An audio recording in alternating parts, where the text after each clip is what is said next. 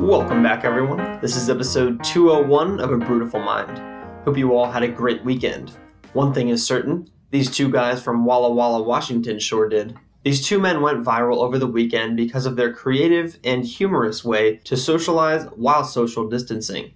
Rather than resorting to Zoom or FaceTime like many people, these two neighbors built a catapult which they now use to throw beers to each other. Now, there's only one catapult, so I'm not sure how they decided which of them gets to man the catapult each day, but maybe they're just switching back and forth. Or it's possible that the man who gets to play with the catapult has to provide the other man with beer. That sounds like a fair trade. In the video, which I'll post on my Twitter, the catapult can be seen perfectly delivering a beer straight into the man's hand. And the best part, there's instructions on how to build your own beer catapult, because obviously that would be people's first question when seeing this genius contraption. If I had a yard, I would already be working on building my own beer catapult. Oh well, more beer for me. That's our show for tonight. Cheers.